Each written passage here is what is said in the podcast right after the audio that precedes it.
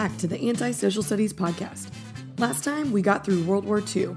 Hitler rose, destroyed everything, and then died before he could get what he deserved. And out of the ashes, we entered a new post-war world. Today we'll look at the new global system that gets set up in the wake of European empires.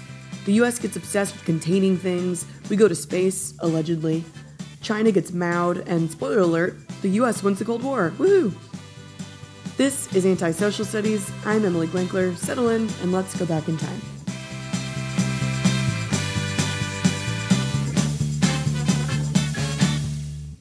Act 1 The Cold War. So, we all know the good red blooded Americans hate those pinko commies, right? But why? Well, because they're communist? Sure, but why was communism seen as antithetical to our American values? So, if you go back and read Karl Marx, which you don't need to unless you want to impress strangers on a train and get yourself on a government list, probably, Karl Marx was pretty clear about what he did not like about modern society. Capitalism, in his mind, was the root of modern evil because it created such widespread inequality. Karl Marx predicted that eventually, as societies industrialize, the poor people at the bottom will realize that there are more of them than there are factory owners, and the common people, or the proletariat, will rebel. And this rebellion will be, as Karl Marx put it, a violent overthrow of the capitalist system. Now, the United States has a lot of values that we hold dear life, liberty, the pursuit of happiness, whatever that means. Originally, the inalienable rights, according to John Locke, were supposed to be life, liberty, and property, but the founding fathers took out property as a right. Optimistically, they did this because they knew that it was almost an impossible thing to promise every citizen of a nation, but Cynically, they also did it because the fact that they owned property, including slaves, was what put them at the top of the hierarchy and gave them privilege. From the very beginning, capitalism has been a core tenet of the United States. So when communists come along saying they want to violently overthrow your entire way of life, that doesn't go over so well to most Americans. By the Cold War, though, most Americans wouldn't have been able to give you that answer if they were asked why they hated communists. But they didn't need to because most Americans by the 1950s hated communists because, as far as they could tell, communists were always trying to kill Americans, or at least stop what we were trying to do. In post war Germany, in Korea, everywhere. In this way, communism is actually pretty similar to how a lot of Americans unfortunately view Islam today. Most Americans know nothing about the religion of Islam, they just know that all around the world it seems like Muslims want to kill us or stop what we're trying to do. This is problematic for a lot of reasons, but we'll talk about it more in a future episode. So, after World War II, the US and the Soviet Union are the last two powers left standing, and they turn on each other. So, if you're the United States, how do you fight a war on communism? I mean, neither side wants to openly fight because now both the United States and the USSR have nuclear weapons. So they keep things cool and instead just try to expand their influence around the world and gain allies, or at least stop the other side from gaining support for itself. In the United States, this policy is called containment. The US decided after World War II that the best we could do was contain communism and stop it from spreading out from the USSR. The idea was that if one country in a region became communist, a domino effect would occur and other countries would fall too. So we made it our mission for 50 years to stop communism, or anything that sounds remotely like communism, from gaining control in any part of the world. I want to be really clear. Officially, the Truman Doctrine, the original declaration of our policy in the new Cold War, said that we would fight for democracy around the world. But that is definitely not what we did. We fought against anyone who espoused communist or socialist ideas, and we supported their enemy, regardless of who they were or what they wanted. As long as you were fighting communists, you had the US support. And if you also were a democracy, then that was just a nice bonus. The best example of this is during the war in Afghanistan in the 1980s. The Soviets had invaded and set up a communist government there, but there were tons of resistance fighters, generally called the Mujahideen. The United States supplied these resistance fighters with money and weapons to fight the Soviets. One of the groups we supported was led by a young man named Osama bin Laden. Yeah, that Osama. So the United States gave weapons and support to the Taliban because they were fighting communists. And then they would turn around and use our own weapons against us in the 1990s. Oof. This is just one example of what's called a proxy war. Basically, the world was a chess match between the US and the Soviet Union.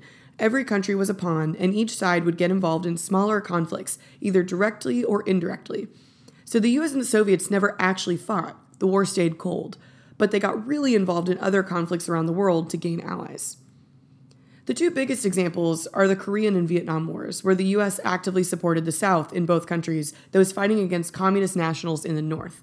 The Soviet Union supported the other side, but they didn't actually send troops like the US did. In this way, both sides could avoid a direct conflict that might escalate into nuclear war. Pretty smart. Also, pretty terrible for the rest of the world that had to do all of the fighting. As we were fighting or supporting these proxy wars, both sides were also building up insane nuclear arsenals. At the height of the Cold War, the US had 8,000 and the Soviet Union had 11,000 nuclear weapons. Like, who needs that many? That's crazy. People in this time lived in constant fear of nuclear war. Kids in school did drills to protect themselves from the shrapnel from a nuclear blast. Obviously, a desk isn't going to protect you if the bomb drops on your school, but still.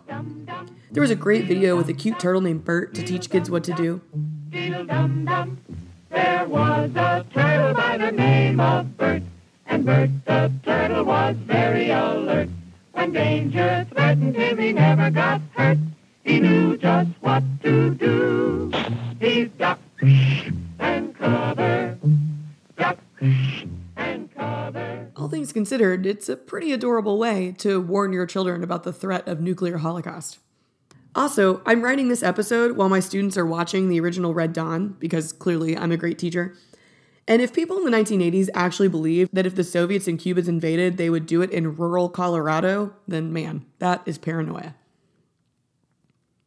So both sides have an unnecessarily large nuclear arsenal, but the philosophy was that if both sides had a ton of weapons, then neither side and no one else in the world would be crazy enough to attack the US or the Soviets because that would mean the end of the world. This idea was called mutually assured destruction, or MAD. Honestly, just watch Doctor Strangelove and you'll get the gist. To me, MAD sounds eerily similar to the idea of alliances before World War I, right? Like, no one would ever be crazy enough to start a war with any major European power because that would mean a world war. Enter Serbia. Who knows? Maybe MAD will work forever. I mean, it has so far, but I feel like everyone's forgetting about the little guys, the groups or nations that don't care if the world burns because maybe they can gain something out of the ashes. Or maybe that's what they want to happen. Mutually assured destruction works as long as no one gains nuclear weapons who might not act rationally to avoid a global conflict. Wait, what about North Korea? Oh, damn. So, since the United States couldn't achieve tactical superiority over the Soviets on Earth, we decided to race them to space in the space race. In 1957, the Soviets launched the first satellite called Sputnik, which is the Russian word for traveler. This freaked us out, and so we invested heavily in math and science education and NASA. In 1969, we won the space race by landing on the moon. Allegedly. I'm kidding. We totally landed on the moon. Shut up, conspiracy theorists. But really, if you'll indulge me for a second, why is the moon landing such a popular conspiracy theory? Like, why do so many people, if you go on YouTube, believe that we really didn't land on the moon? Well, you have to think about the historical context. It's 1969, Woodstock, the Vietnam War, Nixon. There was a generation of young people, especially, who were already predisposed to distrust the government, and they were also on a hefty amount of drugs. The idea that the government was lying about the moon landing to intimidate the Soviets wasn't so crazy to a generation who'd seen the government actually lie about events like the Gulf of Tonkin in 1964, the My Lai massacre in 1968, bombing Cambodia, and eventually Watergate. Fake news. But if I can for a moment talk about a conspiracy theory that I do like, let's talk about Area 51. So, Area 51 is a remote, well, area 75 miles north of Las Vegas where the government did secret nuclear testing. They detonated atomic bombs to the extent that the land is still uninhabitable. Scientists built a spy plane called the Oxcart that could travel three times faster than the speed of sound at 90,000 feet. And this plane was used in the Vietnam War. But I know, I know. What about the aliens? All right. So, this is all according to a book called Area 51 by Annie Jacobsen. I haven't done independent research, so this could be untrue, but I really want it to be real. And it also totally makes sense in the context of the Cold War. So, what Annie Jacobsen claims is that a flying disc did crash in the desert in New Mexico in 1947. There are declassified documents that talk about the US government tracking down two Nazi aerospace engineers who claim to have built a flying disc, which seems to confirm that the government wanted to find out more about the craft because one had landed in their territory. The document also says that they found these Nazi brothers who said that they had, had made contact with the Russians, but the rest of the document is still classified. The flying disc was transported to the base we now know of as Area 51 in 1951. That's where the name comes from. And according to an engineer who worked at the base and received this equipment, there were child sized pilots inside. What? Aliens. So, obviously, the pilots were dead, but according to this witness who worked at Area 51, their bodies were clearly the result of a Soviet human experimentation program. But wait. Joseph Mengele, the Auschwitz doctor who committed brutal human exper- experiments, had gone missing in the years after World War II, and there were a lot of rumors that he fled to Russia and was working for Stalin. And here's the kicker. According to this witness, the pilots had been made up to look like aliens like the ones described in Orson Welles' War of the Worlds. What? The author of this book asserts that the Soviets sent a UFO and intentionally crashed it in the US. The goal was to create a panic, make us believe that aliens were coming, and it would overload our early warning defense system, making us vulnerable to attack. But the US hid away the aircraft instead of revealing it to the public. Whoa. I have no idea if that story is really true, but oh man, do I want it to be. But it really makes way more sense than any of the other stories that I've heard about Area 51. It definitely wasn't aliens, but Soviets trying to trick us into thinking that they are aliens? I mean, that's just a Wednesday during the Cold War. So, for the 50 years of the Cold War, global politics was surprisingly simple because we had what is referred to as a bipolar world. Not that kind of bipolar.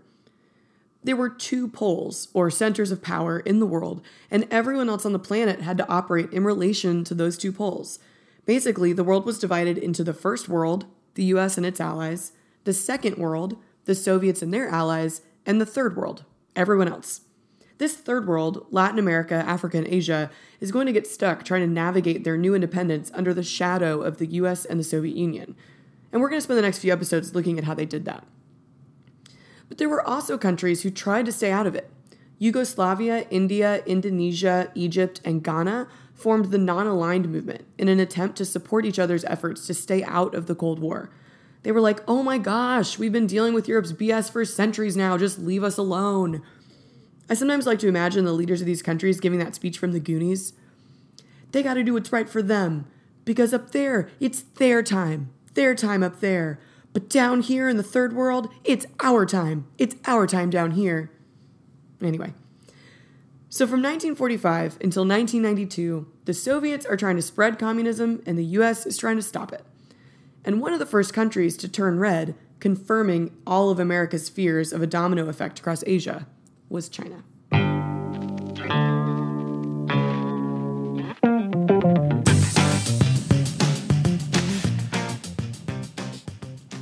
Act 2 Chairman Mao. China. Oh, China. You're so confusing and so simple at the same time. China is a land of tradition and continuity, the mandate of heaven, the dynastic cycle, Confucianism. But one guy is going to try to change all of that in the post war world and his name is Mao Zedong. So the Chinese were in the middle of their civil war trying to figure out what their new nation should look like now that they'd gotten rid of their last emperor. But the civil war was interrupted by the Japanese invasion in the 1930s. Remember, this was the event that also put the Japanese on the path to war with the United States. It was like that scene in Wayne's World where they're playing hockey in the street, but they keep having to stop for cars. So the Chinese are fighting their civil war, but when the Japanese invaded, the opposing sides in China were like, car, and then they paused to fight Japan. But then, when World War II ended and Japan lost, both sides were like, game on. In the 1940s, the Chinese government was ruled by Chiang Kai shek and the nationalists. They wanted to establish, or had to establish, a Western style democracy, and they were supported by the United States. But they were being opposed in their civil war by the communists, led by Mao Zedong. The communists benefited from the war with Japan because it weakened the government. Also, as the Japanese committed atrocities in China and the Nationalist Army failed to stop them, the communists retreated into the countryside and lived with the peasants. Remember that anatomy of a revolution again? Mao Zedong goes to the peasants, the threes, and is like, man, this sucks, right? This war with Japan sucks, and the nationalists aren't doing a very good job of protecting us, are they? And the peasants go, yeah, that sounds about right. And so he gains their support. In 1949, the communists won the Civil War and established the People's Republic of China, which is still in place today. The nationalists fled mainland China and set up their government in Taiwan, where they still are today. And both places claim to be the real Chinese government, which is really confusing. But today we're focusing on what we think of when we say China the People's Republic of China that controls all of the mainland. So Mao Zedong was radicalized when he was a college student, kind of like every college student. He probably visited home and had arguments with his dad about politics, which is always fun. He quickly rose to be the most influential leader in the Chinese Communist Party, and he was its leader and thus China's leader after they won the Civil War. So at first, Mao Zedong followed the Soviet model fairly closely. The Soviets sent tons of aid and advisors to help their new communist ally. And the Chinese also supported other communist movements in the region, especially North Korea during the Korean War. And all of this contributed to the US's fear of a domino effect in Asia, which is why we fought so hard and for so long in places like Vietnam later on. But Mao disagreed with the Soviets on a lot, and one of the biggest disagreements was over philosophy. Karl Marx had originally predicted that communism was, would come about by mobilizing urban workers in industrial factories.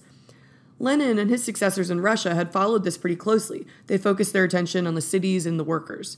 But Mao had a different approach. He had tried mobilizing workers in the cities, but they weren't really having it. They were benefiting from trade with the West. Remember all those spheres of influence after the Opium Wars? Europe and the US still had a lot of influence in those port cities, so Mao went to the peasants instead.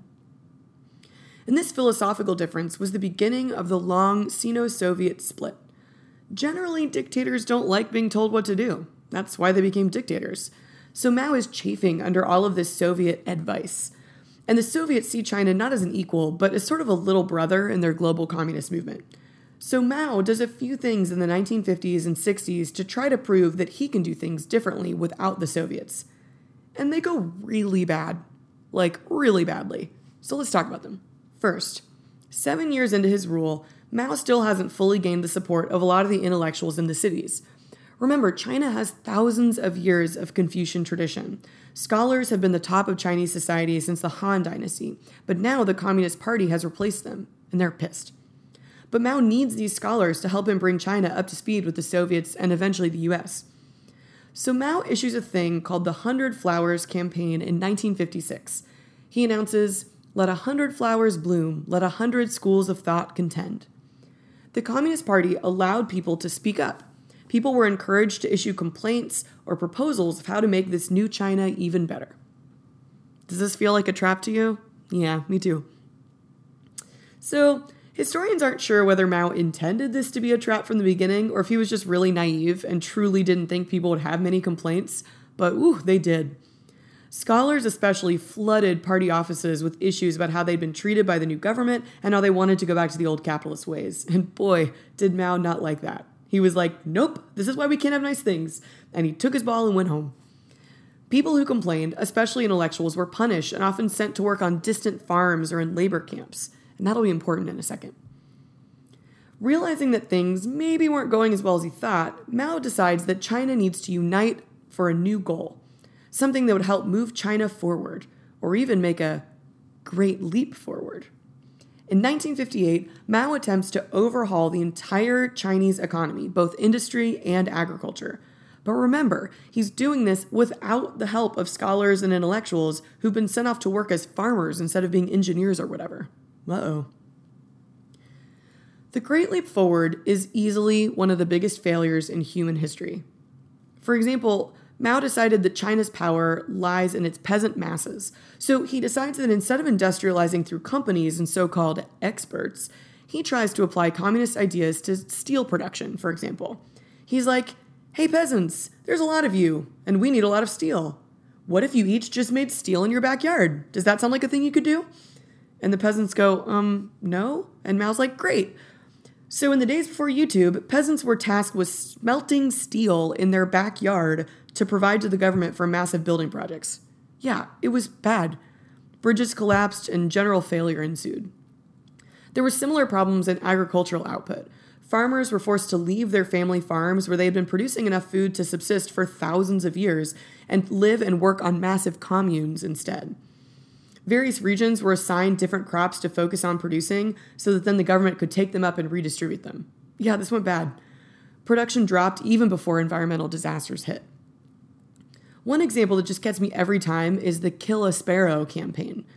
Sparrows were pests that were destroying certain crops, and so Mao has a bright idea and he issues a p- proclamation that everyone should just kill as many sparrows as they could find.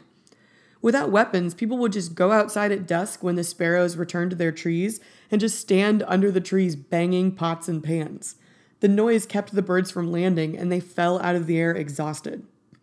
They drove the sparrows to near extinction. Fine, except that the sparrows ate a lot of insects that did way more damage to the crops. Ugh. The Great Leap Forward resulted in famine that killed 45 million people in just four years. Since its policies can all be directly attributed to Mao Zedong, it is often considered the greatest mass murder in history. So, other members of the Communist Party are like, yeah, maybe you should go away for a while. Mao steps out of the spotlight and compiles his Little Red Book, a book of all of his sayings and quotes. Basically, he's trying to replace Confucius with his own ideas. After the devastation of the Great Leap Forward, Mao tries to figure out what went wrong. And he also realizes that he needs some new campaign or else he's going to lose the, people and their support. So Mao comes to the conclusion that the reason why his initiatives have failed so far are not because he knows nothing about the economy, clearly, or it's not because he's banished all of the experts to become rural farmers. No. Mao decides it's because the Chinese people are still clinging to the past and are not fully committed to his new vision for China. In 1966, Mao returns to lead the Communist Party and he issues his Cultural Revolution. He stated that China was being held back by the four olds old ideas, old customs, old culture, and old habits. He empowered Chinese people to attack the four olds and eradicate them from their communities. And he specifically targeted young people to take the lead in this phase of the revolution. Who better to attack the old than the young? Colleges, high schools, and even middle schools were encouraged to join the Red Guard. These bands of young people with their raging hormones and aggression toward authority figures roamed the streets of China, destroying anything that might be considered part of the old China. Teachers who taught about Confucius, parents who had a Buddha statue in their home, workers who questioned new directives from the Communist Party, officials who still communicated with their Soviet counterparts. These are all examples of people who were punished during the Cultural Revolution. Teenagers also destroyed old monuments, including religious temples and shrines, and a cult of personality developed around Mao. Young people were encouraged to retrace his steps and visit various locations around China that were significant to his life and the Civil War. When they did, they would collect pins or patches as a visible sign of their loyalty. I want you to notice that even though Mao is saying he wants to get rid of the old China, really he's keeping it around. He's just calling it something new.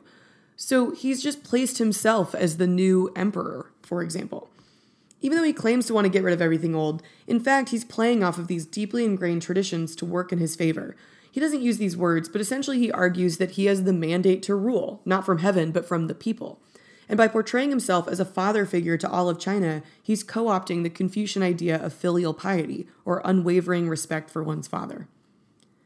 So, during the Cultural Revolution, people who were identified as enemies of Mao's communism were forced to attend struggle sessions. This is where it gets real 1984. They were paraded onto a stage in front of mobs of Red Guard members, and they had to listen as people accused them of worshiping one of the olds. Mao was not specific about what things like old ideas or old habits meant, leaving the door wide open for people to take advantage and get creative. As a teacher, I'm especially fascinated by the Cultural Revolution because I can see how easily that could happen. Think about it. Someone walks into your high school, sits you down, and tells you that you have power. They want you to help them identify enemies of the state. It might be your parents, or your teacher, or a classmate. Anyone who is not a part of the revolution is against the revolution. And that's dangerous as hell. Sometimes these struggle sessions turned into lynch mobs. Teachers were sometimes beaten to death by mobs of students. Although possibly hundreds of thousands of people died, many more victims of the Cultural Revolution were not killed, but were sent to re education camps, where they often had to keep journals of all of their, quote, wrong thoughts. These journals would be monitored by a member of the Red Guard to determine when they had been sufficiently re educated. Even after they were released, they often couldn't return home but were sent to work on some far off farm. And it's impossible to know exactly, but tens of millions of people were persecuted. Over 16 million young people also became part of the Sent Down movement. Young people from the cities were taken out of school and sent down to the countryside to work in farms. This is all part of Mao's efforts to idealize the Chinese peasant, his original and most important base of support. China's current president, Xi Jinping, was part of this movement when he was young. So, after the first few years, the Cultural Revolution died down and morphed into fighting between different factions of the Communist Party. It only officially ended when Mao died in 1976, and his Gang of Four supporters were put on trial and blamed for all of it. This included his wife, Madame Mao, who is generally considered one of the main architects of the Cultural Revolution. Side note President Nixon's visit to China came during the Cultural Revolution. After China formally split with the Soviet Union, the United States stepped in to try to negotiate a better trading relationship with China. This is just another example of the US supporting anyone who was against the Soviet Union, even another communist nation. After Mao's death in 1976, China sort of came back to its senses. A modernizer named Deng Xiaoping took control and he ruled China through the 1980s. Like his counterpart Gorbachev in the USSR, he acknowledged that China would need some reforms in order to survive. He opened up the economy and allowed for private enterprise as long as it was under the watchful eye of the Communist Party. It's really because of Deng Xiaoping that China today is this weird mix of communism and capitalism. Deng's famous quote was, It doesn't matter if the cat is black or white as long as it catches mice. Basically, he's like, I don't care if we're capitalists or communists as long as we're powerful and wealthy. Well played, Deng. The Chinese cat has definitely caught some mice in the last few decades. But one thing Deng Xiaoping did not reform was the government. And you should be noticing a trend again. Dictators never legislate away their own power. Remember the absolute monarchs of Europe, the Tsar, the Shogun in Japan? So by the late 1980s, many people inside and outside of China were calling for political reforms. In 1989, seeing protests across the Soviet Union for democracy, and it was just months before the Berlin Wall came down, university students in Beijing marched on Tiananmen Square. They were met with tanks and gunfire from the government, and thousands died when the government maintained its power. Interestingly, the Tiananmen Square massacre was actually the beginning of instant news the way we understand it today. CNN had been around for just nine years, and they were the only 24 hour news network, something other outlets thought was insane. You've seen Anchorman 2, right? It's like the whole plot of Anchorman 2. So, in 1989, Gorbachev was visiting Beijing, and CNN had proposed to the government a new idea allow them to transmit their own video feed of the visit instead of just relying on the state sponsored video that all of the other news sources would have. China agreed, hoping for good live coverage of their talks with the Soviet leader, but ooh, they would regret that. So CNN had a live camera set up on Tiananmen Square when the protests occurred, and people in the US watched for days as protesters filled the square and then as the government sent in troops. They watched all of this live for the first time in history. Reporting on the Tiananmen Square massacre is really what put CNN on the map. So today, China is a conundrum. They are still officially communist, but they've also become one of the largest economies in the world thanks to corporations and trade with the US and the rest of the capitalist world. So, are they still communist? Well, no. I mean, no country that says they're communist are actually communist. Remember, the whole idea of communism was to eventually create an equal society without hierarchy. Countries like China, Cuba, and North Korea all got stuck on extreme socialism. This was supposed to be a stepping stone toward complete communism, where the government would take control of all of the resources and redistribute it out to the people. But the idea was that eventually they would give that power back and everyone would become equal. But the leaders who brought their country along on the revolution were never willing to give up their own power to create a truly communist society. What I've learned from studying world history is that the people who are egotistical enough to think they can lead a revolution or an empire are normally never the people you would actually want leading a revolution or an empire. It makes me appreciate even more the few exceptions who did it right Cyrus the Great, Augustus, and again, George Washington, man.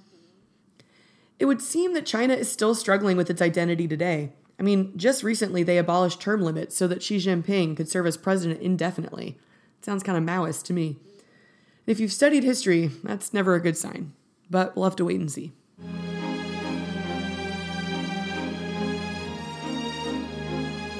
Act 3 The Fall of the Soviet Union. So, over the next few episodes, we're going to go back over this same time period and talk about what was going on outside of the US and the Soviet Union. But I'm going to skip ahead for a second, and I mean, I can because it's my podcast, and let's talk briefly about how the Cold War ended. Basically, by the 1980s, the Soviet Union was experiencing all of the same issues that every massive empire has at some point gone through, gone, going all the way back to Rome. Just like we can copy and paste the way empires are administered from the Persians, we can also copy and paste the reasons for their decline from the Romans. So, first, the Soviets had overextended themselves trying to spread communism. For example, they were embroiled in a basically unwinnable war in Afghanistan. They were propping up communist regimes around the world in places like North Korea and Cuba, and funding communist attempts to take over governments in Africa, Latin America, and Asia. This was especially important after the 1960s when China split from the Soviets. Another quick note about Nixon why did he visit communist China? So, Nixon had a new strategy on fighting the Cold War that involved two things. First, he promoted detente, or relaxation towards the Soviet Union. He met with Soviet Premier Brezhnev in 1972, and they signed the first Strategic Arms Limitation Treaty, or SALT Treaty. This prohibited the manufacturing of new nuclear weapons by either side, which was a big step toward decreasing the global nuclear threat. But the second part of Nixon's strategy was to move away from the tense bipolar world of the US versus the USSR. He intended to use diplomacy to create more poles that could diffuse this tension. And this is why Nixon visited China and asked the UN to officially recognize them as the Chinese delegation, replacing Taiwan. Ouch. This strategy of detente and diplomacy ended with the election of Ronald Reagan in 1980. Reagan's approach was much more hardline. He believed that the way to win the Cold War was to push the Soviet Union harder than ever before. And by turning up the heat, so to speak, the US was forcing them to keep spending money on weapons and space racing when they should have been shoring up support at home. One fantastic example of this is Reagan's Strategic Defense Initiative, nicknamed the Star Wars program. Reagan hated the philosophy of mutually assured destruction, calling it a suicide pact, and so he called upon the scientific community to create a defense system that would make nuclear weapons useless. Scientists studied lasers, particle beam weapons, and space based missile systems that could shoot nuclear weapons out of the sky. It was quickly concluded that the world was at least decades away from actually being able to do any of these things, but the Soviets didn't know that. Because of Reagan's hardline approach, the Soviets ramped up spending right at the moment that they should have been cutting back. The Russian economy at home was really struggling at this point. People were having a hard time finding enough food to eat. And so it wasn't great that they like ramped up spending when they really should have been making sure the people had bread. So Reagan's legacy is pretty tricky depending on who you ask and what events you study, but as far as pushing the Soviets to the edge of collapse, Reagan did a pretty good job. But there was one American who did more than anyone else and is never talked about in history books.